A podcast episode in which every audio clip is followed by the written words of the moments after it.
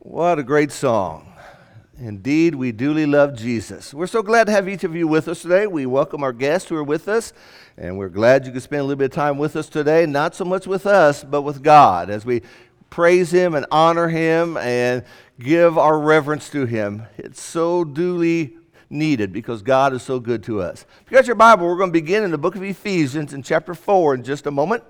And we encourage you to get that open and get looking at that in just a moment. You know, we all like movies, and we all have different favorite movies. Some of you might be the Star Wars, some of you may be the Avenger series, some of you may like the Harry Potter series, some of you may like the old westerns like John Wayne, some of you like the Hallmark Christmas movies. That's usually when I try to leave the house. Some of you like just the Christmas shows we have. We all have shows that mean so much to us, and we like them. You know, growing up, one of the greatest movies I always watched was The Wizard of Oz. And the more I've grown in faith, the more I see so many spiritual connections. We all need friends to get through life, don't we? And sometimes those pretty little apples that are hanging on trees are poisonous. And sometimes there's wicked witches out there trying to take what belongs to you. And we all need courage. And we all need a heart. And we all need a brain. And we all need to go home to where God is. But wouldn't it be interesting, taken from the Wizard of Oz, that God had just given us a yellow brick road and said, Brethren, just follow this yellow brick road and you'll go straight to heaven. How easy that would be. Now, there is no yellow brick road going to heaven. But what God has given us is His Word. And if you follow that Word, you stay with that Word, you're going to wind up in heaven. But what happens is, we see it, seems so simple. In theory, it seems so easy. Just do what the Bible says, stay with it, and you'll go to heaven. Along comes somebody and says, You know, God didn't say that. Somebody wrote that in there. And then along comes somebody else and says, Well, God said that, but he really didn't mean that. And then along comes somebody else and says, You need to follow your heart. And then somebody else comes along and says, You need to do whatever makes you happy. And then there's McDonald's that says you deserve a break today. And then there's Burger King that says have it your own way. And here we are. And where is that yellow brick road going to heaven? We are confused. Sometimes we can't see it, and sometimes we're simply lost. And that's why God has provided the concept of shepherds. Last week, we began a series talking about shepherds want to continue that as we continue this idea of what God has given to each of us the role, the work, and how valuable it is for us. Last week, just touching a little bit, we looked at this as being our theme verse in the book of Philippians, chapter 1, where this is God's organizational structure for the church. There's nothing higher than a local congregation other than Jesus. There's no hierarchy, there's no disciplinary board. There's no delegates chosen to go to the big convention. This is it. As Paul wrote to Philippians, they said that they are to the saints, including the overseers and the deacons. And what we noted last week is there's a series of words God uses. All of these words describe the same concept. An overseer or a bishop, he looks over the flock. Someone who is a bishop is a watcher or an overseer concept of an elder is simply someone who is spiritually experienced, mature. The word pastor, only time it's used in our Bibles in the book of Ephesians, we're going to go to that in just a moment, does not mean the preacher. The word pastor means a shepherd, a feeder, a nourisher of God's people. Now, why so many terms? Because it describes the work. We call a painter a painter because he paints. And so, why do we call him an overseer? Because he oversees. Why do we call him a feeder? Because he feeds. Why do we call him elder? Because he's spiritually mature. That's the concept of describing this. And you and I need this so much. Because right here in the book of Timothy, he talks about those who wander away from that path of God. He says, For the love of money, as the root of all sorts of evil, some by longing for it have wandered away from the faith. They've not stayed on that path. A few verses later in the same chapter, which some have professed and gone astray from the faith. He says in the very beginning of this book, he says, keeping faith and having a good conscience, which some have rejected and suffered shipwreck in regards to their faith. And so God has provided shepherds to help us stay on that path. There's no yellow brick road, but what there is is the Word of God. And that's what we need to see. Jesus said in Matthew chapter 9, seeing the sheep, he said, seeing the people, he felt compassion for them because they were distressed and dispirited like sheep without a shepherd. I dare say we don't use that word dispirited very often.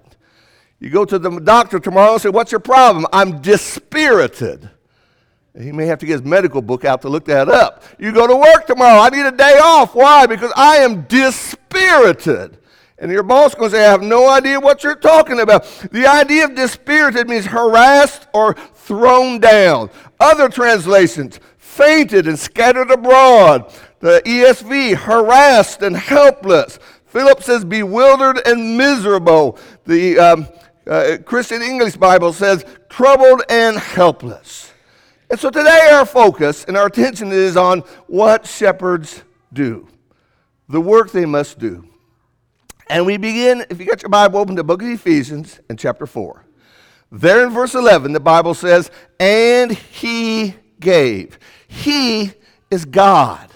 God knows what we need. Notice what God gave. God gave some as apostles, some as prophets, some as evangelists, some as pastors. There's that word again. Pastor is not preacher, it's a feeder, it is a shepherd. Some as pastors and teachers. Four or five different qualities. Notice, God did not give a gymnast. God did not give an accountant. God did not give a mechanic. God did not give a comedian. God did not give this or that. This is what God said. This is what my people need to stay on that path. How easy they're distracted. How easy to turn around and look at these other things. How easy they get off that path. So I'm going to give them something to keep them on that path. These were all teachers of the Word of God. So the very next verse, verse 12, he says, the book of Ephesians, he says, For the equipping, he gave all those groups. This is why. For the equipping of the saints, for the work of service, to the building up of the body of Christ, to build the church, to make us strong, to get us where we need to be, so we would recognize poisonous fruit. Where when we hear this voice, and this voice says to us, You don't need to do what the Bible says, we know we do. Why? Because we are strong in Christ. He has built us up. The very next verse, verse 13, until we all attain to the unity of faith, to the knowledge of the Son of God, to a mature man, to the measure of the, of the statue which belongs to the fullness of Christ. Here he talks about growing up, being mature. Paul would say in the book of 1 Corinthians, chapter 16, act like men. We sometimes, as parents, will say, act your age. And so, why did God give these? So we would grow up, so we would be mature in Christ. We make mature decisions. We see things as God wants us to. Then, verse 14, verse 15, same chapter. As a result, we're no longer to be children, tossed here and there by the waves, carried about by every wind of doctrine, by the trickery of men and craftiness and deceitful scheming. But speaking the truth in love, we are to grow up in all aspects into Him who is the head, even Christ. We are to stand solid.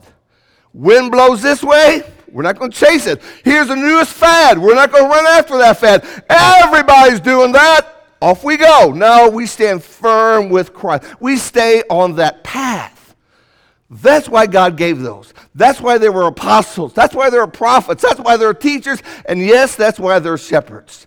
And then we remind ourselves in verse 13, from whom the whole body being fitted and held together by that which every joint supplies according to proper working of each individual part causes the growth of the body of the building up of itself, so will be functional. So we're doing what God wants us to do. And so this is how God designed the church. And this is why there are shepherds. And as we continue this this morning, we're going to see this is the work that God has for shepherds as we do this. In Acts chapter 20 and verse 28, the Bible says, God has made you overseers to shepherd the church of God.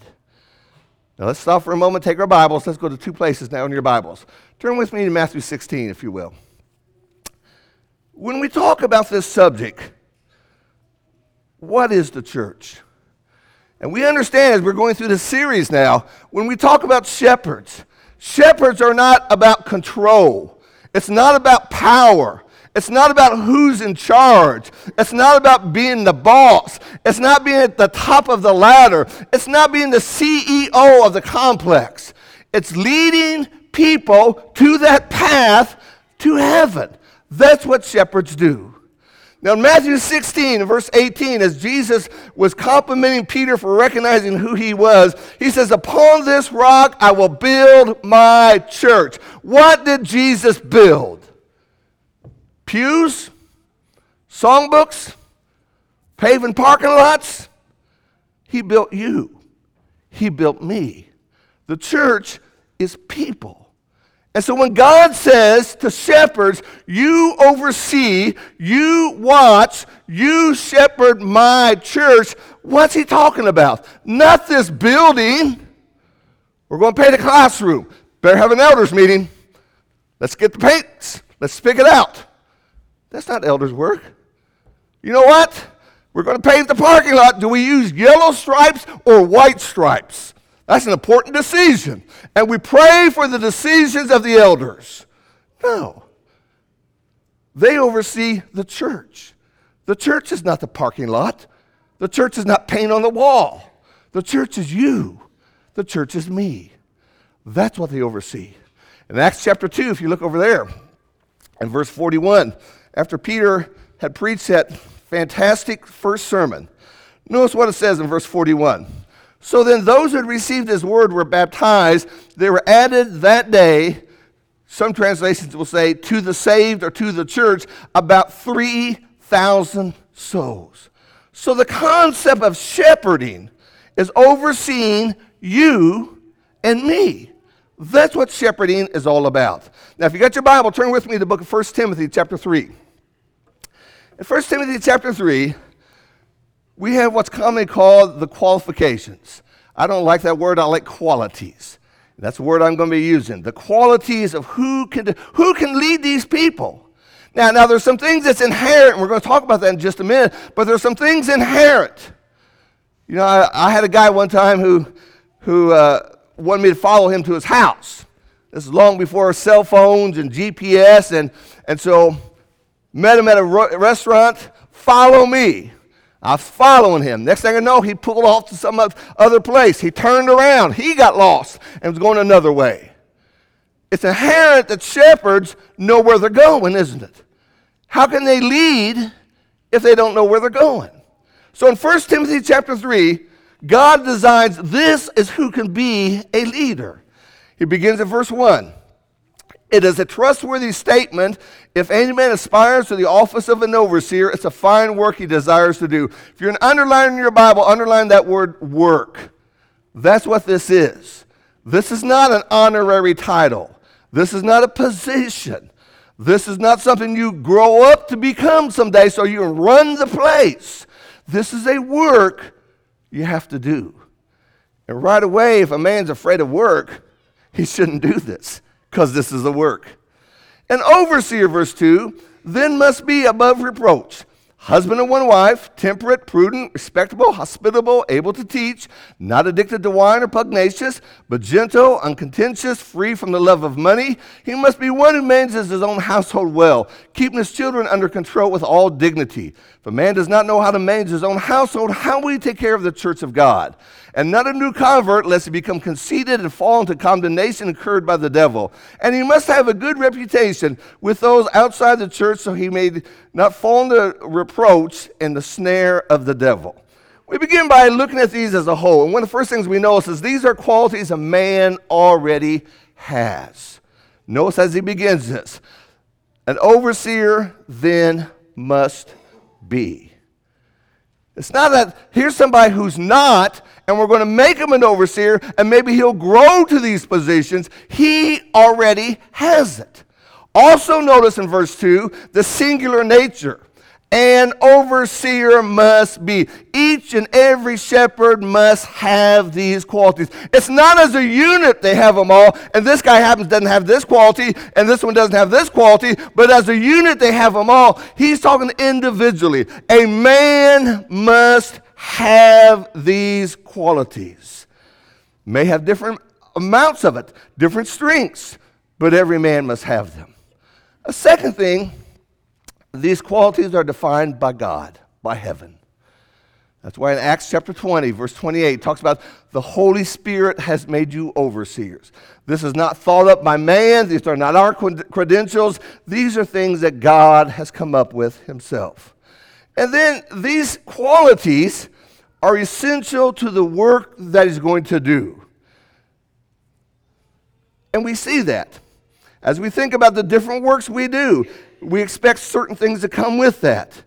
And so when we think about a painter, we expect a painter to have some drop cloths. He's going to have some paint brushes. He's going, he's going to have a ladder because that's what painters use.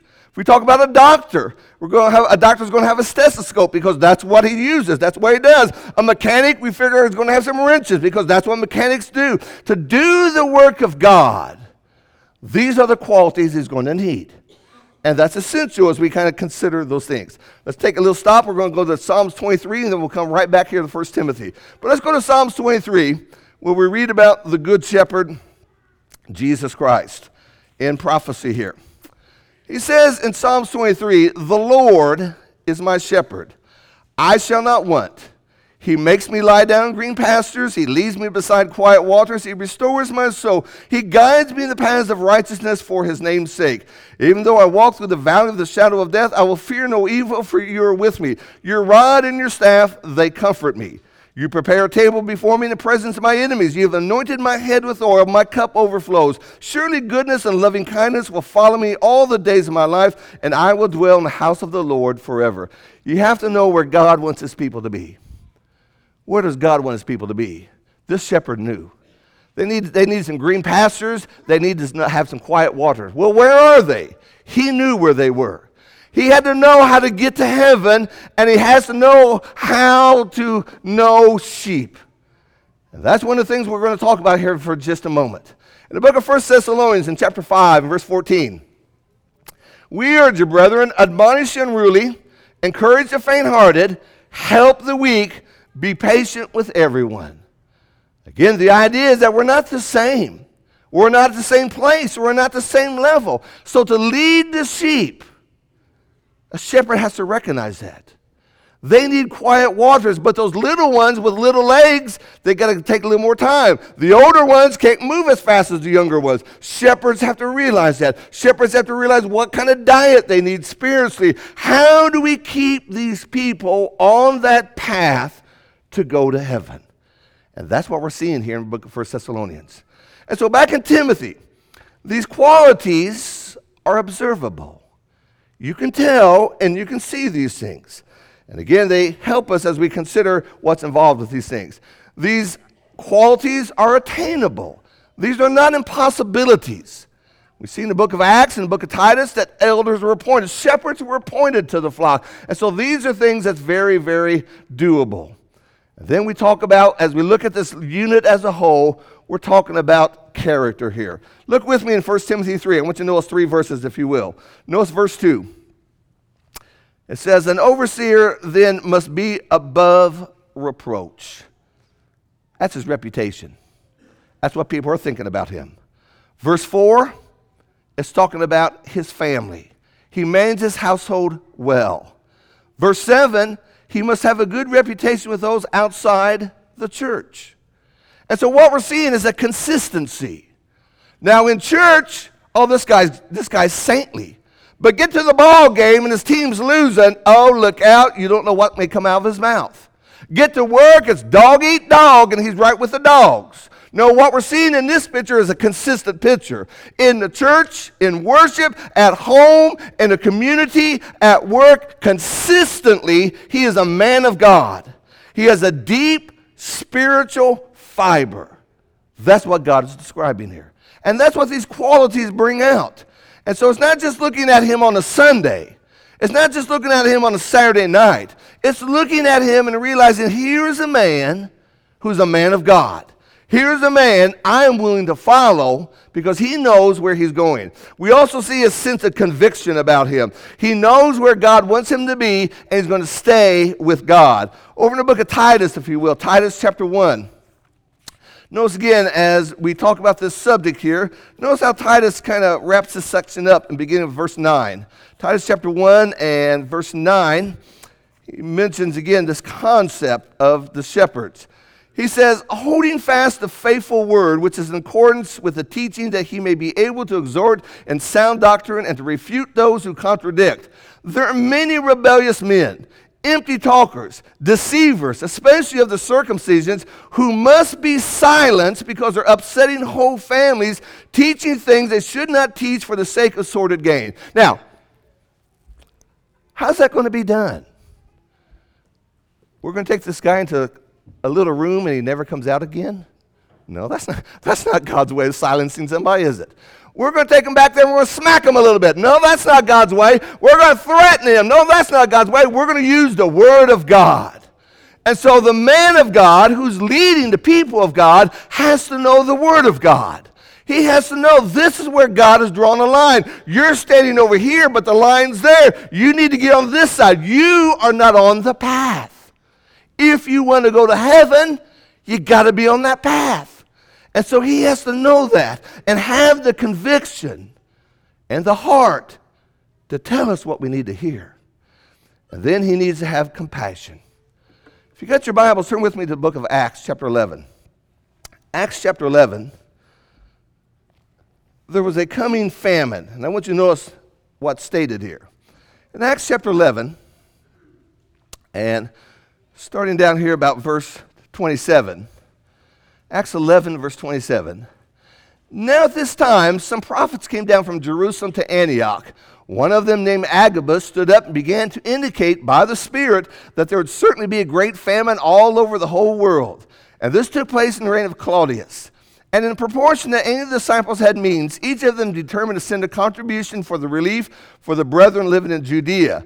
And they did this, sending it in the charge of Barnabas and Saul to the elders. Why did they bring the money to the elders? Who has been watching these sheep? Who knows what they need? Who knows their concerns? Who better than anyone else knows exactly how things are? compassion. Now, my concern is that for decades, and I think brethren meant well through years, but, but my concern is through decades, when we come to this subject, all we've ever talked about was the qualifications.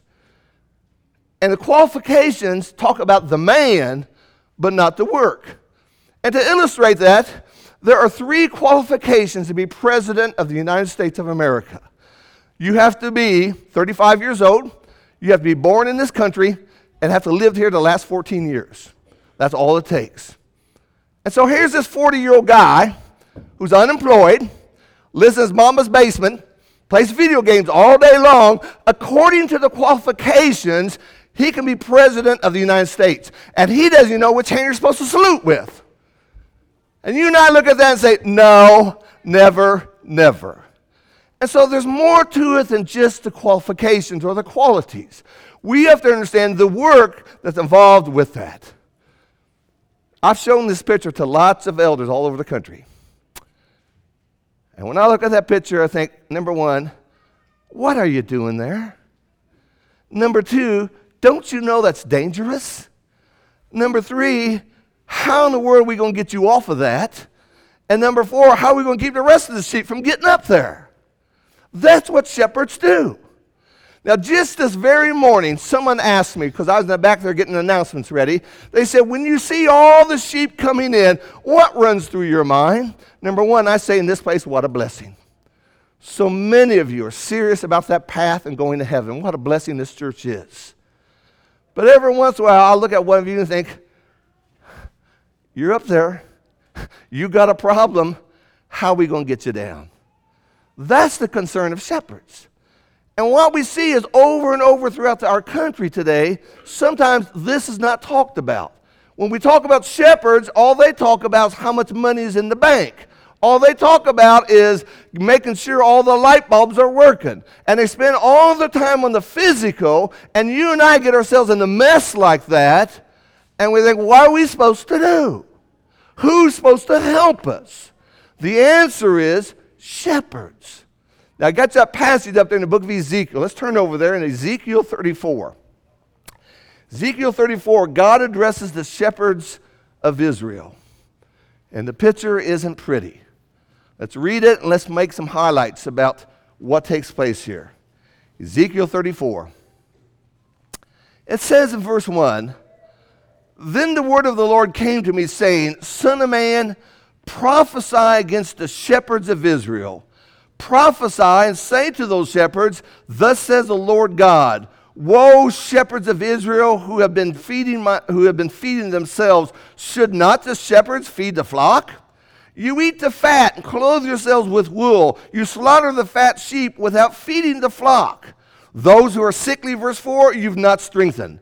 The disease you've not healed. The broken you've not bound up. The scattered you've not brought back. Nor have you sought for the lost, but with force and severity you've dominated them.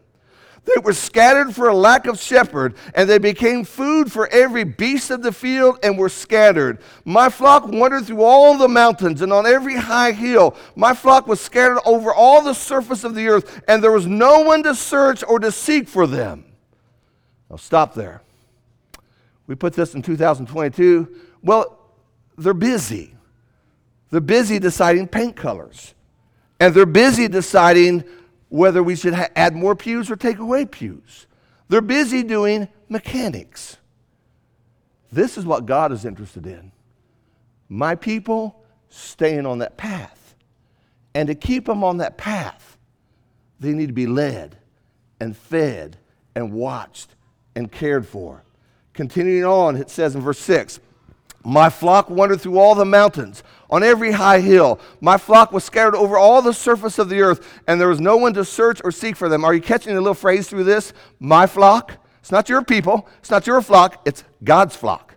I gave you in charge of watching my people, but you need to be mindful of that.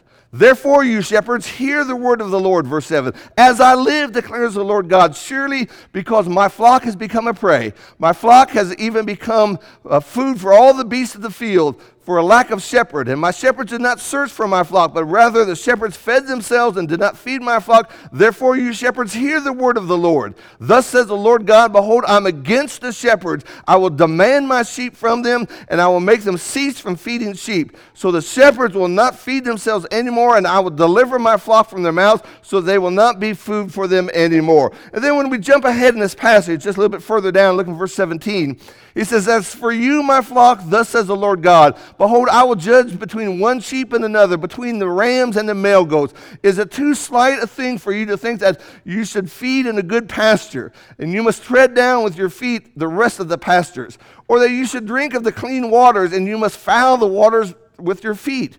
As for my flock, they must eat what you tread down, and your feet and drink should not foul the water.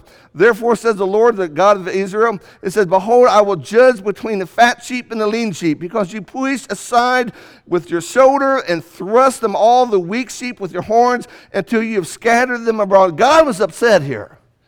His people were being abused. And what we notice here is that the people were being ignored, they're being taken care of, uh, being taken advantage of, they were using force, and they simply didn't care. And so when we think about this concept of shepherding, it's about making sure you stay on this path that goes to heaven. That's what this is about. It's about making sure you and your family are growing spiritually. It's about making sure that when life throws these hard fastballs at us, and you got worry and fear and doubt and all these things around us, and when all your friends are saying, just do what you feel like doing, that you remind yourself that there is a path, and that path will end up in heaven if I stay on that. And so to do this, the shepherds need to be committed to the purpose. The wonderful passage in the book of Proverbs. It says, He who tills the land will have plenty of bread, but he who pursues worthless things lacks sense. We must distinguish between what's priority and what's worthless. And then they need to have courage courage to do what God wants us to do. Jesus, it said of Jesus this way in Matthew 22, says, And they sent the disciples to him along with the Herodians, saying, Teacher, we know that you're truthful and teach the way of God in truth and defer to no one. Other translations say, You don't care what other people say. And that's right, because we follow God. And we don't care what professors say. We don't care what other books say. We don't care what other preachers say. We follow God. And we have to have that courage to do that, to stand up for that, and to realize that sometimes problems do not come one at a time. You know, that's how airplanes land at the airport. Here comes one airplane, and there's another one up in the sky, then there's another one up in the sky, and they don't land those planes, so all the other ones before them are all taken care of. That's not the way problems work. Problems come three or four at a time. Problems at home, problems in marriage, problem here, problem there, and we have to be able to deal with those. Some things in life simply cannot wait. And oftentimes, a lot of energy and a lot of time is required to do the work that God wants to be done. And then the third aspect I would say is there needs to be clarity a clear, understandable, transparent voice. This is where God wants you to be. This is the place that will get you to heaven. So that's lesson two in our series. This is the work that shepherds must do. Now, we'll have one more in our series uh, in a couple weeks as we talk about the flock among us and some things along that line. But tonight, tonight, Jason and I will be back together and we will do our chair series. We call it Shepherd Talk. And we're going to ask some pointed questions. Questions that some of you may say, I'm surprised you asked these questions. But we want to be transparent. We want to be honest. We want to understand this concept. We want you to understand your journey to heaven is not just by yourself. You're just not out here in this oasis or this, this confusing world that we live in that seems like an oasis, but it's not. And you're just out here by yourself and you have no idea where you're going. You've got people who are thinking about you all the time. Without you knowing it, there are people praying for you every single day when classes are designed, it's designed not because this would be a cool thing to teach, this is what these sheep need to eat. When we have special series, when we have VBS, everything is designed not to be cutting edge, to be the first to do what no one else is doing. We're doing things to keep you on that path. That's what this is all about. There was a shepherd who lived out in Idaho many, many years ago. And there was a famous Western radio station that he listened to. And the shepherd sent the DJ of that radio station a letter one day. He said, I am a shepherd out here in Idaho. I spend most of the time out here by myself with the sheep. I have this old violin that I like to play. It soothes the sheep and it helps me. But I've been outside for so long, my violin has just gotten out of tune. I'm too far from the city. So, could you at this certain hour on this certain day play this note? Don't play a song, just play this note. I'm going to tune my violin so it's right. And the DJ said, Well, we want to please our audience, so he did it. A letter came back, and that shepherd said, I am now in tune. And that's what the shepherds here are trying to do with you to get you in tune with God. Not with the world, not with popular culture, not with political correctness, but in tune with God. And sometimes we get out of tune. And sometimes we're listening to the wrong message. And sometimes that little path that takes us to heaven, so simple that seems, just follow the Bible and you'll go to heaven. How simple could that be? And we're over here, we're confused. We're in the thicket over here and we can't find our way back to the path. That's why the blessings of God has designed shepherds to say, over here, little sheep, Come back over here. You're way over there. You don't see it, but I see a wolf up there and he's looking at you. Come back over here. Here's the path. Let's all stay together. Well, I want to go this way. No one has ever been this. There's no path. Let me cut a path. Little sheep, get back over here. There's a mountain lion up there, and we don't cut new paths. We follow the path of God. Well, I want to be up in the front. No, you don't know where this path takes you. You need to follow your shepherds who know that path. Well, I don't like to be with these other sheep. It's okay. Just calm down. We're all in this together. Shepherd work. And what this does is it makes you realize I got help. I get help all the time.